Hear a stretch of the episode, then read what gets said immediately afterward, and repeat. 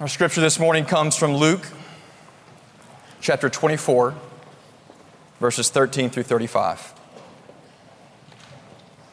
That very day, two of them were going to a village named Emmaus, about seven miles from Jerusalem.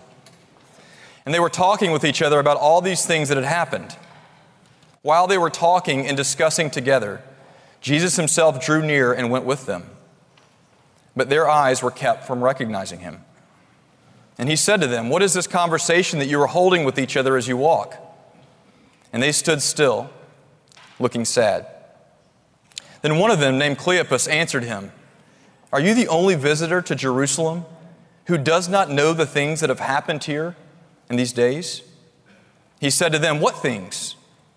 And they said to him, Concerning Jesus of Nazareth, a man who was a prophet, mighty in deed and word before God and all the people and how our chief priests and rulers delivered him up to be condemned to death and crucified him. But we had hoped that he was the one to redeem Israel.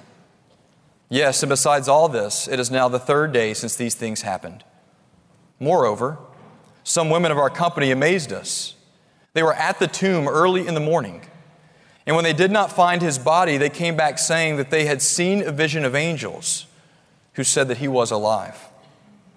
Some of those who were with us went to the tomb and found it just as the women had said, but him they did not see. And he said to them, O foolish ones, and slow of heart to believe all that the prophets have spoken. Was it not necessary that the Christ should suffer these things and enter into his glory? And beginning with Moses and all the prophets, he interpreted to them in all the scriptures the things concerning himself. So they drew near to the village to which they were going. He acted as if he were going further, but they urged him strongly, saying, Stay with us, for it is toward evening, and the day is now far spent. So he went in to stay with them. When he was at table with them, he took the bread and blessed and broke it and gave it to them. And their eyes were opened, and they recognized him. And he vanished from their sight. But they said to each other, did not our hearts burn within us while he talked to us on the road, while he opened to us the scriptures? And they rose that same hour and returned to Jerusalem.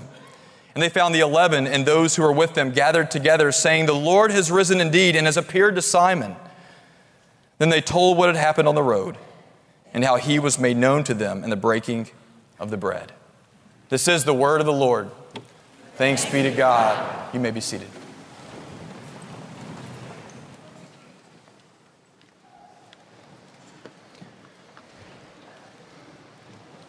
Father in heaven, on this road to Emmaus, these two followers of Christ were instructed by Jesus, and Jesus opened the word to them. And we pray right now that you would do the very same thing for us, that you would give us eyes to see and ears to hear. You would open our hearts and our minds, that we would be made different because of this means of grace. Holy Spirit, your work in our lives, drawing us to Christ. We pray in Jesus' name. Amen. Luke is the gospel writer in which this narrative comes from. Luke was a physician. And at the beginning of the gospel, if you turn to Luke 1, he gives a very specific purpose statement for the gospel that he is about to write. The purpose of this gospel was to give an orderly account to an individual named Theophilus. And Theophilus, he was given this account by Luke so that he could have reason for the hope that he had. And Luke tells Theophilus, and therefore us, that he is going to use eyewitness accounts to prove these things about Jesus. So for this Holy Week, we have been looking through the eyes of those in this gospel narrative. And we come to these final two witnesses Cleopas and an unnamed traveler. Cleopas and this unnamed traveler have been in Jerusalem and have been a part of and witnessed the gory events that took the life of Christ the mock trial, the crucifixion, and now they have heard that the body of Christ is no longer in the tomb. So I want this morning to talk about these travelers. And then I want to talk about the stranger. And then interestingly, I want to talk about the table. So here we have these travelers. There are two Cleopas and the unnamed. And Cleopas and this unnamed traveler are heading back to their home. If you read the text closely, you can see the disposition of the travelers. We are told that they are sad. We are told uh, essentially that they're confused. We are told that they are amazed, especially as they encounter the stranger, that he wouldn't know about these events. We can sense from the narrative that they're disappointed because they wanted Jesus to set them free, free from Rome. And now he's dead and his body's gone. We also learn from the text that these two followers of Jesus are full of doubt and they're blind.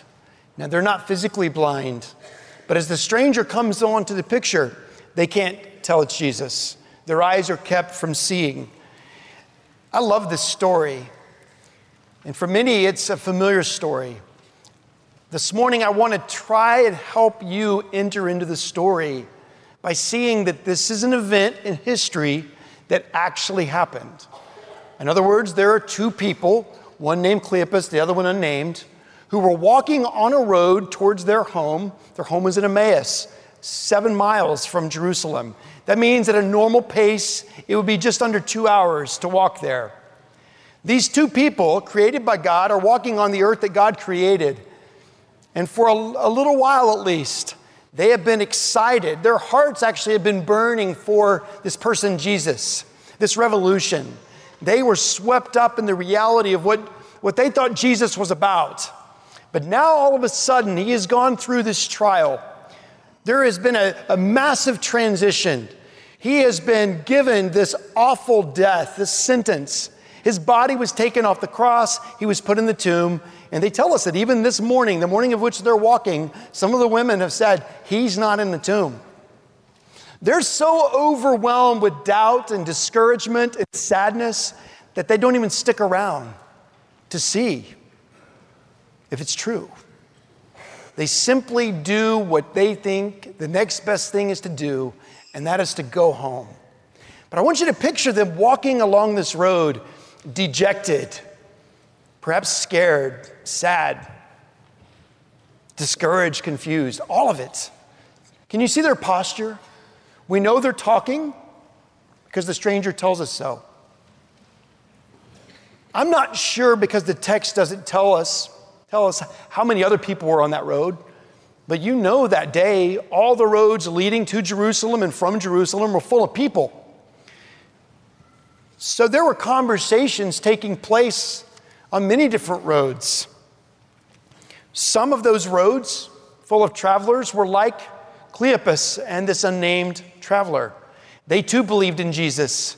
I imagine they too were sad, disappointed, confused, filled with doubt. Then there were others who weren't. They are the enemies of Jesus. They're delighting in what took place. He got what he deserved. Who did he think he was? And then there's a crowd. The crowd is the middle group, and it's big. It's made up of many people who, who just a few days before on another road cried out, Hosanna! Hosanna! Blessed is he who comes in the name of the Lord, only later to shout, Crucify him! Crucify him! And they're having a conversation, I'm sure, too, about these events that took place in Jerusalem. Some might have said, We have just witnessed injustice. What did this man do to deserve this kind of death? Others, again, no, he got what he deserved. Some probably had already heard that the body was gone and they began to ask the question where do you think it is? Who do you think took it? While some might have said, I feel so sorry for those guards. Do you know what's going to happen to them? Others might have said things like, Can you believe they let Barabbas free? I wonder where he is. And some might have said, Who cares? about Jesus? Why does all of this matter anyway? Nobody, at least not in this narrative, tells us of any other travelers. But we can imagine by piecing together what people were saying and how they were responding that that's what was taking place. And thousands of years later, on different roads, on this very day, conversations about Jesus, his life, his death, his resurrection are taking place right now. Some are leaving church, are going to church. Like Cleopas, they're deeply devoted to Jesus. They're here, they're in other churches, they're longing to worship their God. They may, if they're honest, be disappointed in Jesus at times, confused about Christ, but they believe in him. Then there are others who aren't going to go to church. They're uh, annoyed by Christ or angry about the person of Christ or just indifferent. Who cares? What point does it make? What relevance does this God or this person, even if he existed, what bearing is it on my life? And those people have thoughts about Jesus too. Some are in churches just to make a relative or a friend content and happy. And certainly others don't see the point in even going. That's how people treat Jesus. What about you? What is your conversation like about Jesus? What road are you on? Though there are many travelers, we only meet one in this text besides the strangers, or besides the two. And it is a stranger, and his name is Jesus. Let's talk about the stranger for a moment.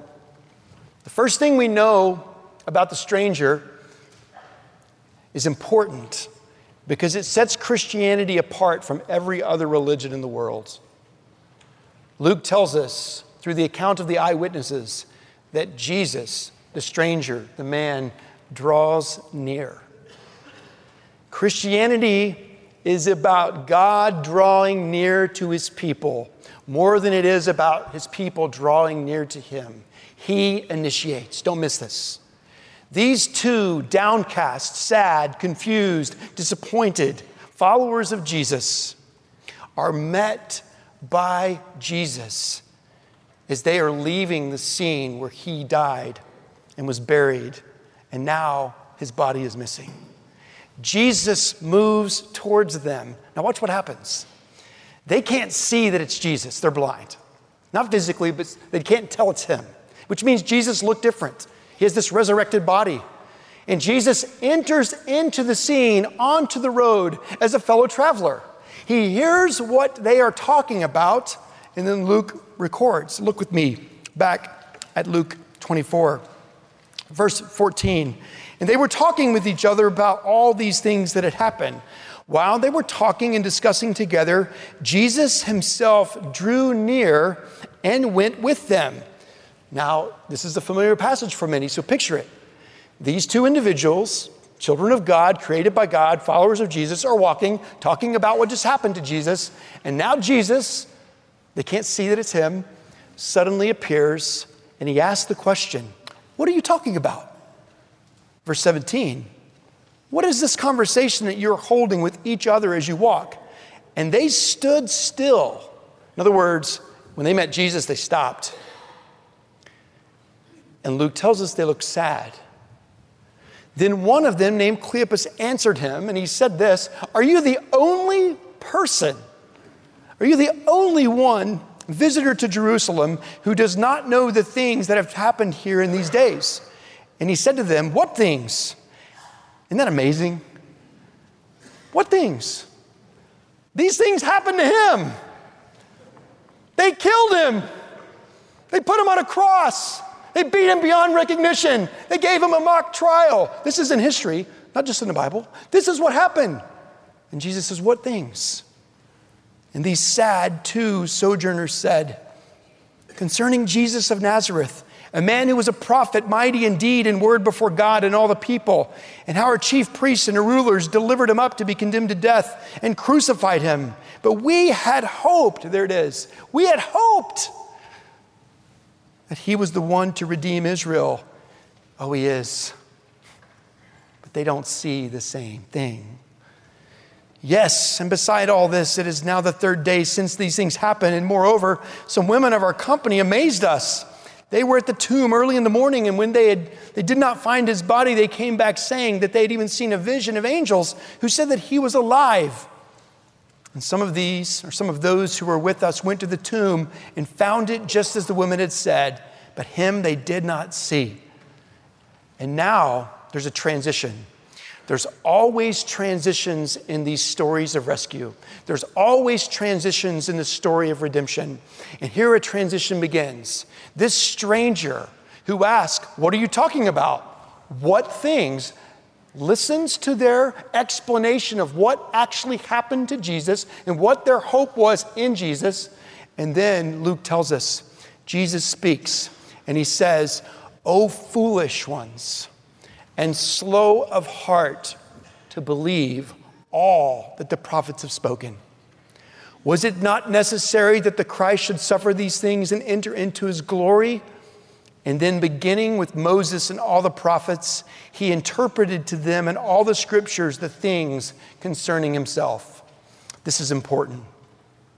This is so important. Jesus, when he rebukes them for their lack of faith, and things that they had heard before, but they couldn't put the pieces together. Jesus says, Don't you understand? It had to happen to him. They don't know him as him. It had to happen. This is what had to happen in order for God's people to be redeemed. This Savior, this Messiah had to suffer. He had to be crucified. He had to take on the sin of the world. He had to take on the wrath of the Holy Father because that's the only way justice would be served. There had to be a sacrifice. But what Jesus does, which is amazing and so important for us today, is he goes straight to the Word of God. Do you see that? The Bible tells us that the first thing Jesus does is he opens up the Scriptures.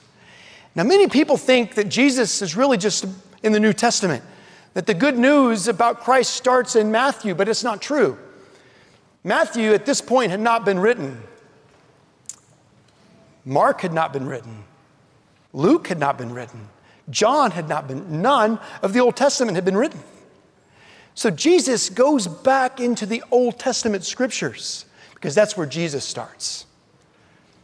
And Jesus going all the way back to Moses and the prophets, and later we'll see even the Psalms, talks about how essentially all the scriptures are pointing to Him. They are all about this one true God, this one true Savior. Now imagine Jesus is walking with these two individuals, and He is giving them essentially one on one time as He expounds the Word of God. Do you know why that's important? Because Jesus is showing us that he presents himself through his holy word.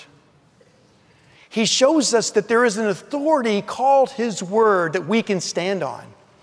In fact, historically, Protestant theologians have identified four distinct attributes of the word of God. Here they are necessity, sufficiency, clarity, and authority. Let me talk about those for just a minute.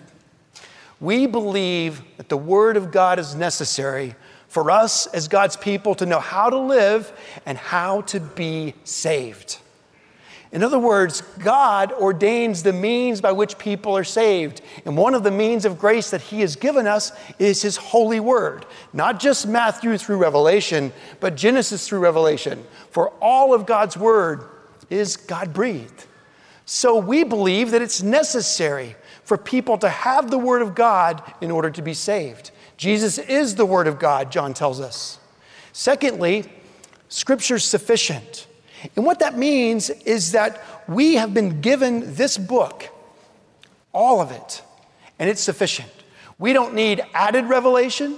We don't need progressive revelation. We don't need new things to come to this to give us more inspiration. Everything that we need is sufficient in and of this text. It's all here. Third, it's clear. Now, there are things in the Bible that aren't clear.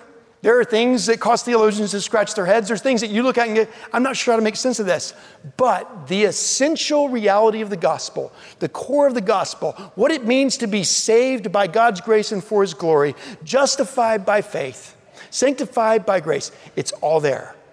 Anyone that longs to understand it can understand it. Fourth, it has authority. And what that means is that this stands above all earthly authority. The day that me or another pastor begins to chunk this out the window is a day you should be extremely nervous because now what's happening is you're only getting my opinion or another's opinion instead of what the Word of God says. And that's what Jesus is doing. He is talking to Cleopas and this companion, this fellow traveler, and he's going to the Word of God. And as he goes to the Word of God, through the Word of God, he's presenting himself to them. Okay, we'll see that. We'll see why in a minute. So the Word of God is important. As Jesus opens the Word of God to them, he's beginning to open up something else. Three other things their hearts, their minds, and their eyes. So we find ourselves at the table. Roughly an hour and a half, maybe, has passed. Jesus the Word of God, has been opening the Word of God, and suddenly their trip comes to an end. It's dark, getting dark. They're near the end, they're at their house. And what happens? Do you notice? They want more of this stranger. Literally, the Greek means that they are pressing this individual, this stranger, to come into their home. We want you to stay with us. So now the stranger is no longer a stranger, but he's becoming a guest. And so they invite this stranger into their home. And they find themselves at their table. Now, I want you to listen for a minute about tables. Tables are a big part of the Christian faith. And tables are a big part of all of our lives together, aren't they? In a book titled With Burning Hearts, Henri Nouwen talks about the significance of the table. Listen as I read. The table is the place of intimacy. Around the table, we discover each other. It's a place where we pray. It's a place where we ask, How was your day? It is the place where we eat and drink, and together we say, Come on, have some more. It is the place of old and new stories. Some of you are going to be around the table in just a little bit a great spread. Stories will be told. It's beautiful, isn't it? I can't wait. But the table, too, is the place where distance is most painfully felt. It is the place where the children feel the tension between their parents, where brothers and sisters express their anger and jealousies and selfishness, where accusations are made and sometimes even where plates and cups become instruments of violence. Around the table, we know whether there is friendship and community or hatred and division. Precisely because the table is the place of intimacy for all the members of the household, it is also the place where the absence of that intimacy is most painfully revealed. When on the evening before his death, Jesus came together with his disciples around the table, he revealed both intimacy and distance. He shared the bread and the cup as a sign of friendship, but he also said, Look, here with me on the table is the hand of the man who is going to betray me. How many meals did those 12 disciples share with Jesus? And what was it like in that room when Jesus spoke those words? Judas would betray Christ. The mock trial would begin. But every one of them, one way or another, would betray Christ. And so, isn't it amazing?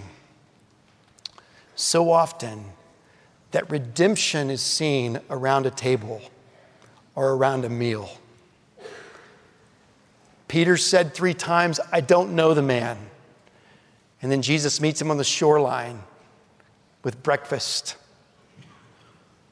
Peter, do you love me? Three times.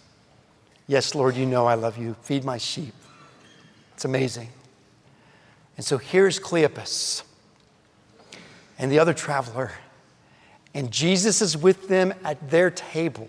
They have invited him in as their guest. But now, watch what happens. The guest surrender the bread. I'm sorry, the host surrender the bread to the guest. And Jesus, the guest, becomes the host. And Jesus takes the bread and he breaks it. And when he breaks it, their blindness is broken. Suddenly they see, oh, it's him, it's Jesus. And then poof.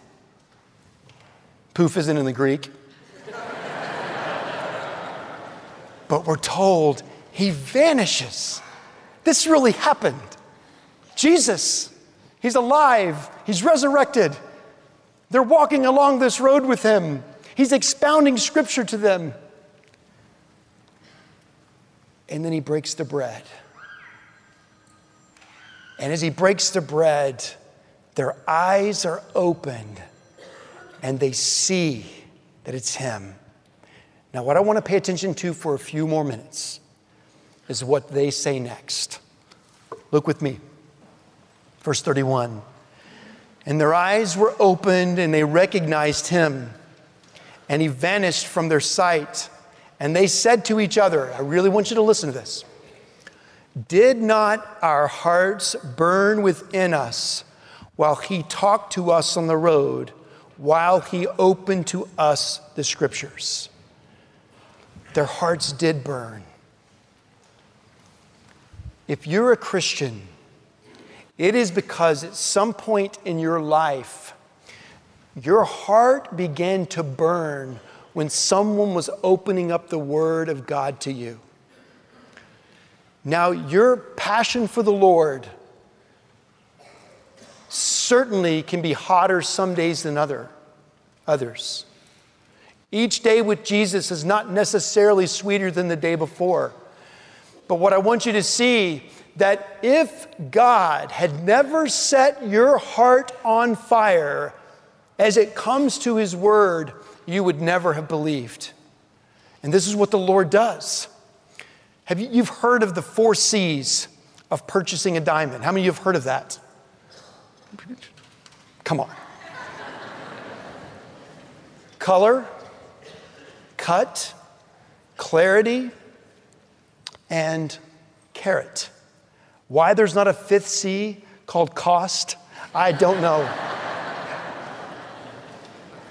I want to give you the four C's of a heart that begins to burn as the word's exposed. First, curiosity. If you are beginning to be curious about the Word of God, and specifically the words of Jesus, it's possible that there is a flame beginning to burn. Some people deny the reality of Christ, they find him to be just completely indifferent to their life. I want to encourage everyone, if that's where you are, to at least explore what Jesus said about himself. So often people make judgments based on things other people have said about Jesus. What I think what I think is amazing about what Jesus did is he went to the scriptures and said, This is what they say about me. Before you deny Christ, I think you owe it to yourself because of the significance of who he is in history to hear what he said about himself.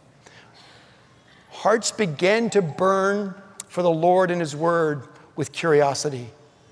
Curiosity, if that heart continues to warm, moves towards clarity you begin to see things that you hadn't seen before. The story of the history of redemption recorded in this Bible begins to have more clarity than it did. That curiosity leads to clarity, clarity leads to conviction. It leads to the thought that this, this speaks truth about the world we live in. This speaks truth about the condition of my heart. I now understand what the word sin means that I'm separated from God. And suddenly, as that conviction grows, something else happens. A confidence swells, and maybe there's a fifth I guess. A craving is born. And you see those elements in the life of these two travelers. This strange man comes in and says, What are you talking about? What things? And then, after they go through their explanation of what took place, Jesus then begins to expound scripture, and they're curious. And as he speaks, things are being made more clear. And as things are being, being made more clear, their heart's beginning to warm, and the conviction is growing. And then, as he breaks the bread, symbolizing his body that was broken just a few days before, there is a craving that sits in. The craving had begun a little bit before when they pressed him to come into their house, but now they see him. Poof, he's gone. And what do they say to each other? Did not our hearts burn while he was walking with us, opening up the scriptures? That's what Jesus does. He opens up the Word of God, He opens up our hearts, He opens up our minds, then He opens up our eyes. And once they saw that it was Jesus and all that he said must happen has happened, he's gone. So, what do they do? There's action, there's a transition. The transition moves towards an action of they, they themselves rising up from the table and now moving back seven miles to Jerusalem. Imagine the differences in the journeys. Jesus is not walking beside them now, but they're racing to tell the 11 what they have seen. And when they get there, they too see Jesus. Jesus enters in, communicates with those two and the disciples. I believe they were present. And Luke, near the end of his gospel, says this it's Jesus speaking. These are my words that I spoke to you while I was still with you, that everything written about me, Scripture, in the law of Moses and the prophets and the Psalms must be fulfilled. Why do you think Jesus said, It is finished? It was fulfilled. Then he, Christ, opened their minds to understand the scriptures.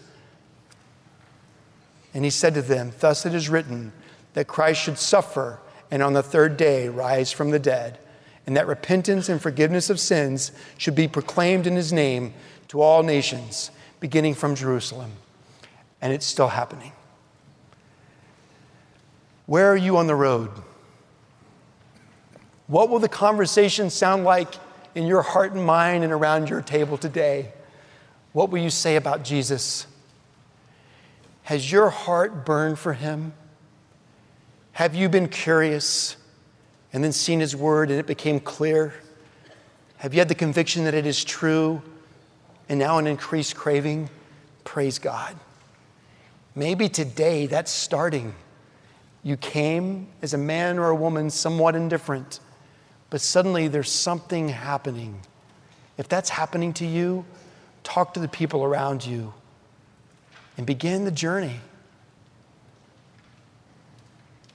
Jesus draws near to those who doubt. Jesus draws near to the brokenhearted. Jesus, according to Luke, ends by speaking about the promised Holy Spirit. Now, currently, the Holy Spirit is the one who illuminates the word for us. He's the one who opens our minds, our hearts, our eyes. Have your eyes been opened? Do you see? If not, and you long to, pray now to the one who draws near and trust that he will open you up to him. Jesus, I'm grateful that I am not tasked with making things up, but with simply pointing to the truth of your holy word and standing on it. Many here today, Lord, have sensed your work in their life, that work of you opening them up, and we praise you for that. I pray that we would be like what the choir just sang, so deeply in love with you. And we would pray, let me never outlive my love to thee. But Lord, today there might be people here who are just beginning to be curious. I pray that that is you fanning that flame and that they would come to believe as you open their eyes to see all the things that the scripture says about you, that you are the one who is the way, the truth, and the life, the one in whom we are saved from our sins, the one who rescues us for all eternity. Oh God, do the work that only you can do. Set our hearts on fire. In Jesus' name, amen.